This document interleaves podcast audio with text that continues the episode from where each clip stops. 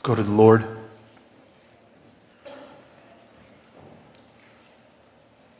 Our Father, we come to you this morning, just like we heard and just read, that all we want is that you would shine your face upon us. We come to this morning, we come to this moment when we're going to hear from you. And I pray that you would steal every heart, that your word would work powerfully in our hearts. Not because of me, but because your spirit is able to take the words that we read in your scriptures and is able to carry them to the heart. This morning, as we come together to celebrate Christ's death on our behalf, I pray that you would allow each one of us to rehearse this gospel in our minds. Those of us who've been walking with the Lord for some times, I pray that we would be once again reminded of the price that you have paid for us and what it is that you have done for us, and that our hearts would be overwhelmed with joy, that our minds would impact our hearts and our affections grow toward Christ. I do pray for anyone here this morning who is still far away from the gospel, perhaps been attending the church their entire life, or perhaps here for the first time. I do ask you that you would, by your Spirit, work miracle this morning and you would cause the person to come to know Christ. You're able to raise the dead, physically dead, spiritually dead, and you do so through your word. I do pray that you would be glorified this morning in whatever way you choose. And I ask that in Christ's name. Amen. You have your Bibles, I invite you to turn with me to Matthew chapter 27. This morning, I want to bring you a message entitled Barabbas or Jesus. Now, since today is the day when we celebrate communion, I want all of us to actually rehearse in our minds what it is that we are actually celebrating here. And I want us to do that this morning by looking at the events that took place on that Friday morning when Christ died from an unlikely perspective. We know that the overwhelming concentration of the gospel writers is on Jesus' final days and even his final hours. Now, not every gospel writer includes all the details because all of them are writing from their own perspective and they're writing for their own purpose. Now, few of the details, few of the people, that are mentioned in every gospel for a specific reason. Every gospel writer, under the inspiration of the Holy Spirit, was compelled to include this account that we're going to be looking at this morning. Now, I want us to look at the death of Christ from a perspective of one character who was so impacted by what happened on that Friday morning as no one else. No, I'm not saying that he got saved. I'm not saying that he appreciated what happened to him on that Friday morning. Perhaps he was a guy who just walked away and went back to his old ways. But I would argue, I would argue that of all the people that were affected by what took place that Friday morning, no one has received or experienced a greater demonstration of the work of Christ in the gospel. In the early hours of that morning, this man was awaiting his well deserved execution by crucifixion. And in the matter of hours, he walked away as a free man. Of course, I'm talking about Barabbas. Now, Barabbas does not have a significant part in the story of crucifixion. In fact, as we'll see in our text, Barabbas is an afterthought. The only reason why he is part of the story is because Pilate was looking for a cop out. Pilate was looking for a way not to condemn Jesus. Oh, not because he was so concerned about justice, but because he wanted to save himself and save his own position. He was grasping at straws, trying to find something, some way to set Jesus free. Now, as we look at this text, in Matthew chapter 27, beginning in verse 15, I want to unpack it under three headings. First, the plan. The plan. Pilate comes up with a plan to set Jesus free. And he presents the people with a choice two men, Barabbas and Jesus. Second, we'll look at the pick. The people and the, the crowd and the priests and the elders, they make their decision and they pick one of the two. And the third, we're going to step back from this account and we're going to look at the picture. Why is this here? Why is this recorded? What is Matthew trying to teach us? Why does every gospel writer has to allude to this? What is the significance of this? So we'll look at the plan, look at the pick, and we'll look at the picture. Join me as I read Matthew 27, beginning in verse 15. Now, at the feast, the governor was accustomed to release for the people any one prisoner whom they wanted. At that time, they were holding a notorious prisoner called Barabbas. So when the people gathered together, Pilate said to them, Whom do you want me to release for you, Barabbas or Jesus, who is called Christ? For he knew that because of envy they had handed him over. While he was sitting on the judgment seat, his wife sent him a message saying, Have nothing to do with that righteous man. For last night I suffered greatly in a dream because of him. But the chief priests and elders persuaded the crowds to ask for Barabbas and to put Jesus to death. But the governor said to them, Which of the two do you want me to release for you? And they said, Barabbas. Pilate said to them, Then what shall I do with Jesus who is called Christ? They all said, Crucify him. And he said, Why? What evil has he done? But they kept shouting all the more, saying, Crucify him. And Pilate saw that he was accomplishing nothing, but rather that a riot was starting. He took water and washed his hands in front of the crowd, saying, I am innocent of this man's blood. See to that yourselves. And all the people said, His blood shall be on us and on our children. Then he released Barabbas for them. But after having Jesus scourged, he handed him over to be crucified. We begin with the plan. Now, before we actually dive in our text, we need to make a brief summary so that we know where we are in the story. This is Friday morning, early Friday morning. Jesus was arrested last night in the Garden of Gethsemane. About 600 soldiers showed up to arrest Jesus. And before his crucifixion this afternoon, Jesus is going to go through six trials. Six trials. Three of them before the religious leaders of Israel, and three of them before civil authorities. As soon as Jesus was arrested, we read in John chapter 18, verse 12, that the first trial was in the house of Annas. John 18, 12 reads So Roman cohort and the commanders and the officers of the Jews arrested Jesus and bound him and led him to Annas first.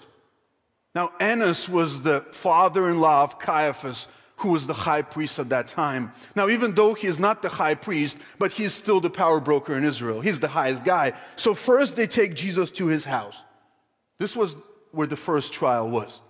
Now, as soon as they're done there, we're told that they take him to the second place, which is the house of Caiaphas, who is the high priest. John 18 24 says, So Annas sent him bound to Caiaphas, the high priest. And After being questioned there at Annas' house, they take him to the house of Caiaphas, and Matthew tells us that there were elders, priests, and the scribes who were assembled. Now, this was the trial where you had all the priests gathered together, or some of the priests gathered together, and this is where they're trying to find some false witnesses who will accuse Jesus of something that they can condemn him to death. A number of them came forward, and no matter what they threw at Jesus, nothing would stick. Now remember, this is happening in the middle of the night. In the middle of the night, This, is, this violates every law, every rule. You can't just go and grab a guy in the middle of the night, bring him to your house, get a couple of your bodies, get a couple of false witnesses, accuse him of something, and condemn him to death. You can't do that. This violates every law. This is illegal. And that is exactly what is happening. After they try Jesus there at his house, they say he deserves to die, so they wait until morning. And in the morning, you have the third trial where Jesus stands before this Sanhedrin. This is the supreme court of the nation of Israel. Matthew tells us in chapter 27, verse 1 says, Now when the morning came, all the chief priests and the elders of the people conferred together against Jesus to put him to death. Six o'clock in the morning, the supreme court of Israel gathers together. Now, we know that the Jews cannot condemn anyone to death. Yeah, they can condemn someone to death, but they can't put him to death. And that's why, following these three trials where Jesus is condemned by them, you have the civil trials under Roman authorities. Because only Roman authorities had right to put people to death. And so the fourth trial is before Pilate. Luke 23, verse 1 says, Then the whole body of them, the entire Sanhedrin, with the exception of a few guys who were against it, it says they got up and they brought him before Pilate. They come before Pilate and again, they bring false charges against Jesus. They say that he is an insurrectionist. They say that he's telling people not to pay taxes to Rome. And so Pilate interrogates Jesus. In fact, in verse 2 of chapter 23, they said, We found this man misleading our nation and forbidding to pay taxes to Caesar and saying that he himself is Christ, a king. Listen, he is rival to you guys. You guys should get rid of this guy. That's what they accuse him for. Pilate takes him in. Pilate interrogates him, and he declares him innocent. There was nothing to the charges that were brought against him. But as soon as he finds out that Jesus is from jurisdiction of Herod, Pilate wants nothing to do with this guy. Pilate wants peace in his own province. Pilate says, Listen, I'm not responsible for this. I'm not condemning this innocent guy. Yes, he's from Herod's jurisdiction, so he sends him to Herod. And this is the fifth trial before Herod. Luke 23 7 says, When he learned that he had belonged to Herod's jurisdiction, he sent him to Herod, who himself was also in Jerusalem at that time. You recall that that was the trial where Jesus did not say a word. Herod was not interested in justice. Herod was interested in satisfying his curiosity. And when Jesus stood there silent without saying a word, we read that Herod and his soldiers, they mocked Jesus. They beat Jesus and they sent him back to Pilate. And this is the sixth trial. When he stands again before Pilate, and this is where we find ourselves in this text. This is the final trial that Jesus is going to go through before his execution. Now, when, Pilate, when Jesus was before Pilate the first time, Pilate already declared in chapter 23 of Luke, verse 4, Pilate said to the chief priests and the crowds, I find no guilt in this man. And you would think that case is closed. I find no guilt in this man. Let's release him. But you see, Pilate finds himself on thin ice, both with the nation of Israel and with Caesar. You see, Pilate hates the Jews. Jews hate Pilate. Now, Pilate would want to do everything in his power to make them miserable, and they're doing the same thing to Pilate. Their constant rebellion and his constant inability to keep peace in the province has put him on thin ice with Rome. Caesar does not like it. You see, Romans, they prize money and they prize peace.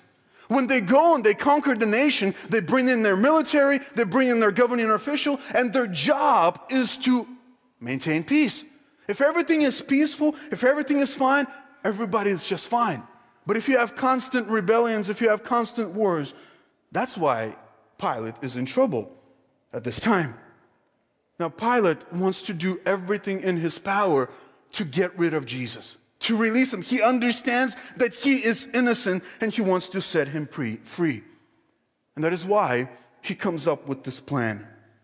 Verse 15 says, Now at the feast, the governor was accustomed to release for the people any one prisoner whom they wanted. Now, Pilate sees this as a way out. Now, we don't know exactly when this custom began, but we understand why Romans would do such a thing. Like I said, they prize money and they prize peace. And so, if they can do something to appease the crowd, to appease the people, so that they cooperate with them, so that they can maintain peace, they're just fine with that. And this custom that they had here is one of the ways how Romans wanted to appease the Jews. Yeah, you have one of your guys on your most holy day, we're going to release him to you. Now he says at the feast they would do that. The Passover is the most important day in Jewish calendar. And Pilate sees this as an opportunity. This is a Passover weekend. He sees this as an opportunity because his first attempt to release Jesus because he was innocent failed. Herod didn't help him because Herod sent Jesus back to him. So now he devises this plan. What is the plan? Paul says, oh, or Pilate says, listen, this is what I'm going to do. I'm going to pick the most heinous prisoner I have. And I'm going to let the people choose between him and Jesus. Now, no doubt, the people are going to choose Jesus. Because Pilate knows that just, just a week ago, this entire crowd was shouting, Hosanna to the Son of David. I mean, Jesus, the crowds loved Jesus. Jesus was always on their side. Jesus rebuked the leaders. And Pilate is thinking, I'll be great. I'm going to pit the crowd against the leaders. And when the crowd sides with me, I'm going to say, well, listen, the people want Jesus, so hey, here we go. Jesus goes free. Pilate get what, gets what he wants. The people get what they want and he gets a chance to snub religious leaders. So he says, I'm going to choose out of these two men. I mean, according to human calculation, this is a brilliant plan. I mean, this should work. If everything goes according to the plan, Pilate thinks, listen, I'm going to get off. Now it says that they can choose any one prisoner whom they wanted, but Pilate narrows it down to two Barabbas or Jesus. Now, who is Barabbas? Matthew tells us here that he was notorious prisoner. Pilate does not have to explain to the crowd who this guy is. Everybody knows who he is. Mark tells us in Mark chapter 15, verse 7, that he was insurrectionist and a murderer. Most likely he was part of some kind of rebellion against Rome. And during that rebellion, he has committed murder. John adds in John chapter 18, verse 40, that he was a robber. Now, you can't help but remember that when Jesus was crucified, he was crucified between two robbers. No doubt, the third cross that morning was prepared for Barabbas. That morning, Barabbas was to be crucified with two, the two other men. Now imagine yourself in that crowd that morning. Consider your options. Here stands Jesus. I mean, this man, who by all accounts in the last three years had completely transformed the region. I mean, he fed the hungry, he healed the sick, he gave sight to the blind. He restored the lame. He raised the dead. He delivered the demon possessed. He performed a lot of miracles. He helped a lot of people. He calmed the sea. He forgave sins. And you can go on and on and on. This is everything that he did. This is Jesus. And here stands Barabbas, a rebel, a murderer, insurrectionist, thief, robber. Here are your options. Choose one Jesus or Barabbas. Now, you might think that the Jews loved someone like Barabbas. There is such a thing as the enemy of my enemy is my friend, but people like Barabbas brought trouble to everybody. You see, Jews didn't necessarily like guys like this. Yes, they hated Rome, but when someone did what Barabbas did, everyone got hurt. The Rome came down hard on everyone who tried to rise against their power. Now, Jews are not fans of Barabbas. These leaders are not fans of Barabbas. Regular folks are not fans of Barabbas. And Pilate knows that. And Pilate knows the reason why the Jews brought Jesus in the first place, because verse 18 says he knew that because of envy they had handed him over. No, it wasn't religious dispute. No, it wasn't paying taxes to Rome. No, it was sheer envy. Now, Jesus had what leaders did not have. the leaders of the nation of Israel, they were envious of Jesus. You see, Jesus spoke with authority. Remember his first sermon that he gave? Sermon on the Mount? People listen to that and says, listen, he speaks with authority, not like our leaders. Jesus had credibility, and crowds followed him. Jesus loved people. Jesus had compassion for people. Jesus publicly rebuked these leaders and he humiliated them. Matthew 23, just read that. The crowds were on the side of Jesus, and Pilate knew that the leaders were envious of him. Pilate knew that these same guys already made several attempts to kill Jesus. You see, envy will drive you to murder, and Pilate knows that. Now, isn't it interesting that this wicked, wicked pagan can read the situation better than guys who have Bible memorized? You would think that these are religious leaders and they should know better. And here is this pagan, here's this guy who's just trying to get off and save himself. He knows exactly what is going on. So Pilate stands before the crowd. In verse 27, he asks, Whom do you want me to release for you?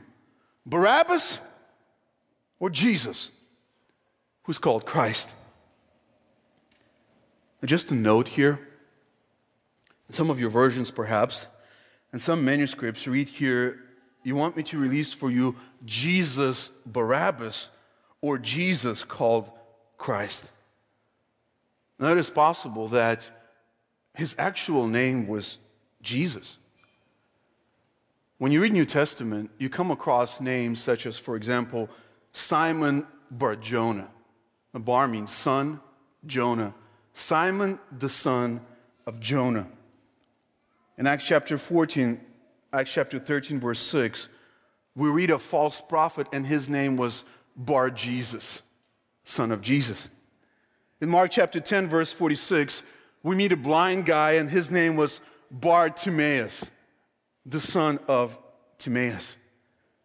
And Luke, Luke tells us in Acts chapter 4, verse 36, that Barnabas' name means the son of encouragement. And here we meet Barabbas. Bar, son, Abba, father.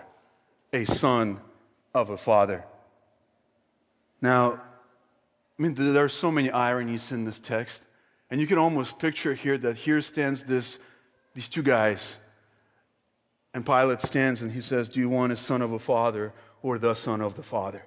Notice that twice in this text, Pilate identifies Jesus as Christ in verse 17 and again in verse 22. Jesus, who is called Christ, Jesus Christ. Again, we know this. This is not just his last name, this is a messianic title. Pilate knows that the Jews are expecting their Messiah. They know, Pilate knows that the crowd loves Jesus. And Pilate looks at them and he says, Listen, do you want me to take this guy who is Messiah? Now, Pilate doesn't believe in him. Pilate mocks the Jews for that. He doesn't believe that, but he's trying to get the crowd to side with him. And he gives him this choice You want Jesus or you want Barabbas? Now, as he gave him this choice, Matthew includes this interesting detail in verse 19.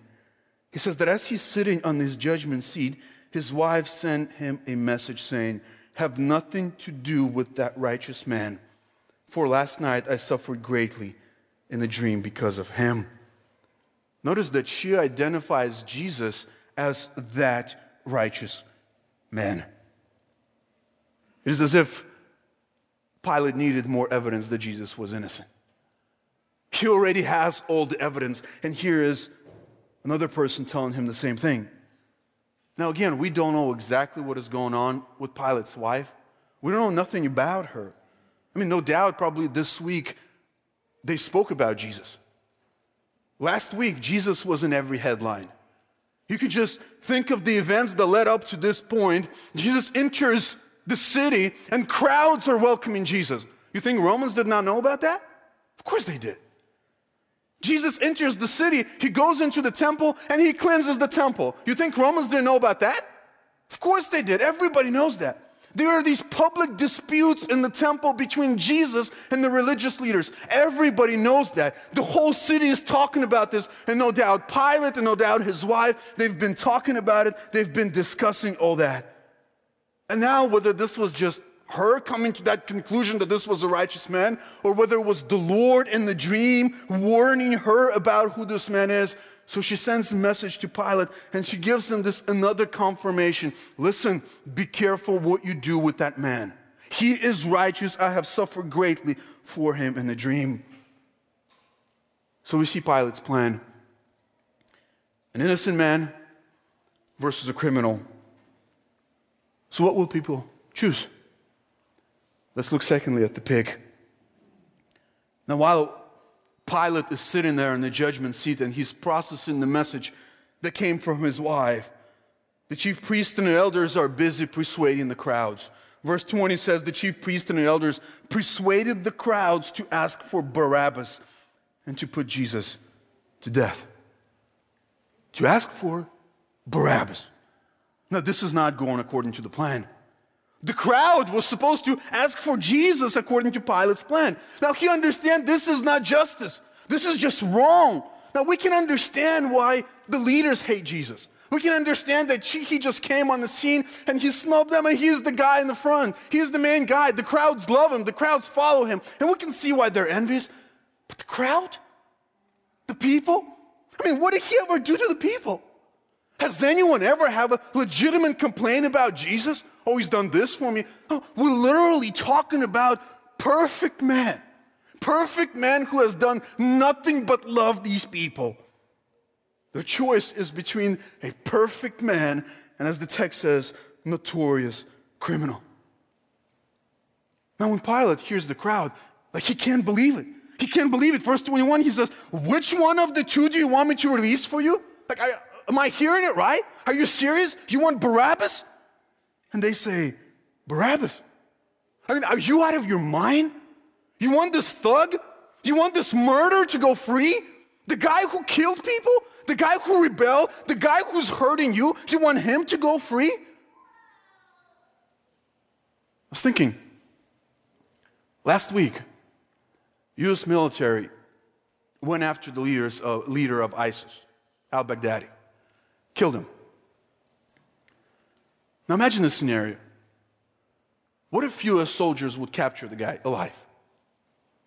And the following day, you have crowds of American citizens standing in front of White House with signs and yelling and screaming, Free Baghdadi. People said, That's insane. That's crazy. The guy's a murderer. He killed people. He killed thousands of people. He maimed people. He burned people alive. He deserves to die. And here you have first century Baghdadi. And you have this crowd of people standing there and shouting, Free Barabbas! Free Barabbas! And not only free Barabbas, Pilate asks him the second question. Okay, fine, I'll let this guy go free. He asks him a second question Then what shall I do with Jesus who is called Christ? I mean, this question is even more important than the first. Pilate did not have to condemn Jesus, even if he let Barabbas go. Yes, Barabbas could not go unless Jesus would stay there. But Jesus could go because Jesus was an innocent man. But by this time, we see here that the crowd is bloodthirsty. With one voice, they cry, Crucify him, crucify him. And Pilate is running out of options and he can't believe this. He looks at him and says, Why? Why? What evil has he done? Tell me, why should I put him to death? They have no answer. Why? Because he has done no evil. He has done nothing worthy of death. They have no answer, and they kept shouting all the more, Crucify him, crucify him, crucify him. This is a bloodthirsty mob who's out to get blood. They have nothing on Jesus. There was nothing to condemn him to death. Now, this question, when Pilate says, Why? What evil has he done? This is just another way to declare Jesus innocent. Pilate stands here and he says, Guys, he has done nothing worthy of death. Why do you want me to condemn him? And it is at this point when this crowd is shouting, when the religious leaders and the crowd are all on one side and they're dead set against Pilate, this is when his plan just crumbles. Crumbles. He was hoping to pit the crowd against the leaders and release Jesus, but he underestimated their shrewdness. The, he underestimated the fickleness of this crowd. That just a week ago they were shouting, Hosanna to the Son of David. And now the same crowd stands and shouts, Crucify him, crucify him. At this point, Pilate has two options. Two options. Either he's going to stand with justice and he's going to suffer the consequences, whatever they may be. He's going to say, No, Jesus is innocent. I am not going to condemn him to death, regardless of what happens. Or he can condemn Jesus to death and save his position for at least time being. And we see that he chooses the latter. But not before doing this ceremony or this ritual to pacify his guilty conscience. Verse 24 says, When Pilate saw that he was accomplishing nothing, he couldn't convince these people. He couldn't argue them with them. He couldn't present evidence to them. He was accomplishing nothing by his plans, by his persuasion, but rather that a riot was starting. He did not want another riot. If there was another riot, Pilate would be gone from his position. So, what did he do? It says he took water and he washed his hands in front of the crowd, saying, I am innocent of this man's blood. See to that yourself. Now, it is somewhat ironic that, Pilate uses this Jewish ritual to demonstrate his innocence. I mean, this is from the Old Testament. God, through Moses, he gave the following prescription in Deuteronomy 21. Deuteronomy 21 and verse 1, God says, If a slain person is found lying in open country, in a land which the Lord your God gives you to possess, and it is not known who has struck him, then your elders and your judges shall go out and measure the distance to the cities which are around the slain one. It shall be that the city which is nearest to the slain man, that is, the elders of that city shall take a heifer of the herd, which has not been worked and which has not been not pulled in a yoke and the elders of that city shall bring the heifer down to the valley with running water, which has not been plowed or sowed, and shall break the heifer's neck there in the valley. Then the priests, the sons of Levi, shall come near, for the Lord your God has chosen them to serve him and to bless in the name of the Lord. And every dispute and every assault shall be settled by them. All the elders of that city which is nearest to the slain man shall wash their hands over the heifer whose neck was broken in the valley. And they shall answer and say, our hands did not shed this blood, nor did our eyes see it. Forgive your people Israel, whom you have rejected, O Lord, and do not place the guilt of innocent blood in the midst of your people Israel. And the blood guiltiness shall be forgiven them. And the problem with all this, the problem with what Pilate is doing is that he is guilty, that he is condemning an innocent man. He is putting him to death. See, no amount of hand washing with water can cleanse guilty conscience. No amount of rituals, no amount of ceremonies. Declaring yourself to be innocent does not make you innocent. But by this ceremony, Pilate testifies one more time that Jesus is innocent. That is what he does here. And by this time, the crowd is worked up. And listen to what they said His blood shall be on us and on our children. I mean, what a damning statement. Yes, Pilate was guilty, but this crowd was just as guilty. They say that, yes, we are guilty. Whatever it is, let it count to us and to our children put it on our account. See, that's why 50 days later, when Peter stood before the same crowd of people, he said in Acts chapter 2, verse 22, he says, Men of Israel, listen to these words. Jesus the Nazarene, a man attested to you by God with miracles and wonders and signs, which God performed through him in your midst, just as you yourselves know. This man, delivered over by the predetermined plan and foreknowledge of God, you nailed to the cross by the hands of godless men and put him to death. You are responsible because you stood there and you demanded his blood. You nailed him to the cross. Yes, you used Romans to do so, but you are guilty. And that's why you have to repent. Notice he says that everything that took place that Friday morning happened according to the sovereign, predetermined plan of God. This couldn't have gone any other way. This was predetermined, and yet every single person who participated in the events of that Black Friday was responsible. Yes, it was according to the predetermined plan of God, but you are guilty. See, the religious leaders and the crowd, they made their pick and they chose Barabbas. They chose guilty Barabbas over innocent Jesus. And as a result, verse 26 says, Pilate released Barabbas for them. But after having Jesus scourged, he handed him over to be crucified. We've examined Pilate's plan. We saw people's pick. Let's finally look at the picture. Now, I want us to step back from this account. We've covered the details of the text. And I want us to just for a minute, just ponder for a moment why this account is here. Why is this in the gospel? Why do gospel writers include this? Why every single gospel writer alludes to Barabbas? Is he so important to the narrative? No. No. If he wasn't there, the story would still be full.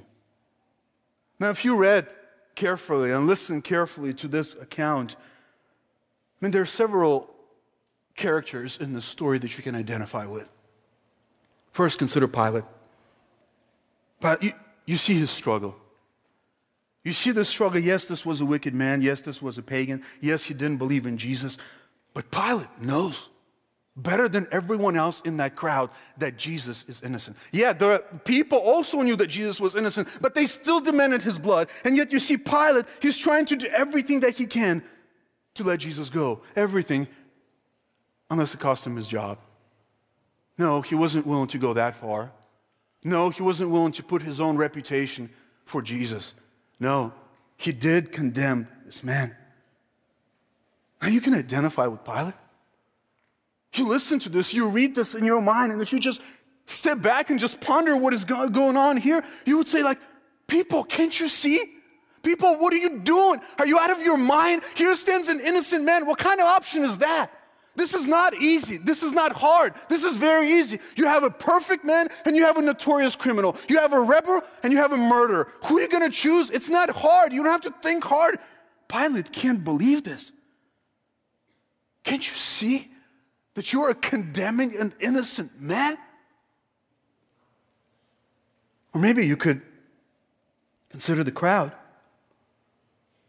We will read this and we think like, and if I was there, I would have been a whole lot better. No, you wouldn't.